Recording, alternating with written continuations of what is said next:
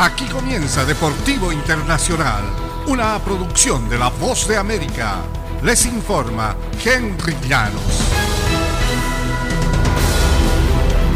En el torneo de tenis Indian Wells en California, Rafael Nadal derrotó 7-6, 5-7, 6-4 el jueves a Nick Kyrgios para llegar a las semifinales del Master de Indian Wells tras un duelo que ha incluido expresiones obscenas, saques por debajo del brazo, un punto descontado como castigo y raquetas destruidas. Nadal mejoró su récord 19-0 este año, el tercer mejor comienzo de una temporada desde 1990. Estoy contento por ese tercer set porque no era fácil después del final del segundo. Fue terrible para mí, comentó el español, sin embargo me sostuve emocionalmente y mentalmente pienso que estaba listo para seguir peleando. Al concluir el partido, Kyrgios acudió a la red para estrechar la mano de Nadal. Acto seguido azotó la raqueta en la cancha. La raqueta rebotó alto y lejos, estuvo cerca de golpear a un muchacho que recoge las bolas y estaba en el fondo de la cancha.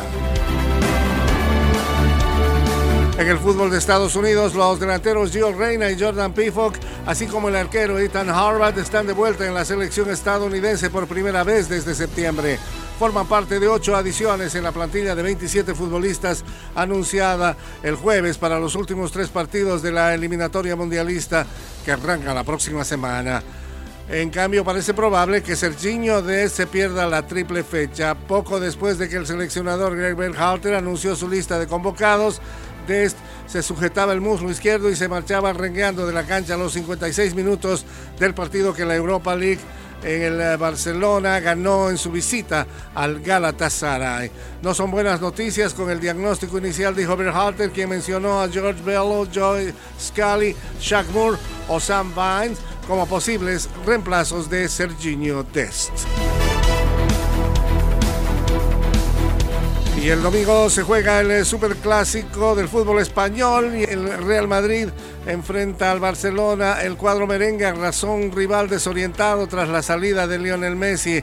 El Madrid ganó 2-1 en octubre y esto propició a un desagradable momento cuando los aficionados del Barcelona golpearon el auto de Ronald Koeman cuando el técnico intentaba salir del Camp Nou.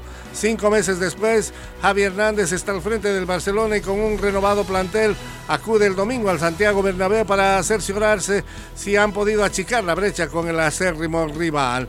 La mayoría de los clásicos españoles tienen un impacto determinante en la pelea por el título de la liga, pero no es el caso en esta ocasión. El Madrid cabalga en la cima de la clasificación y solo una hecatombe podría evitar que ganara su trigésimo cuarto partido.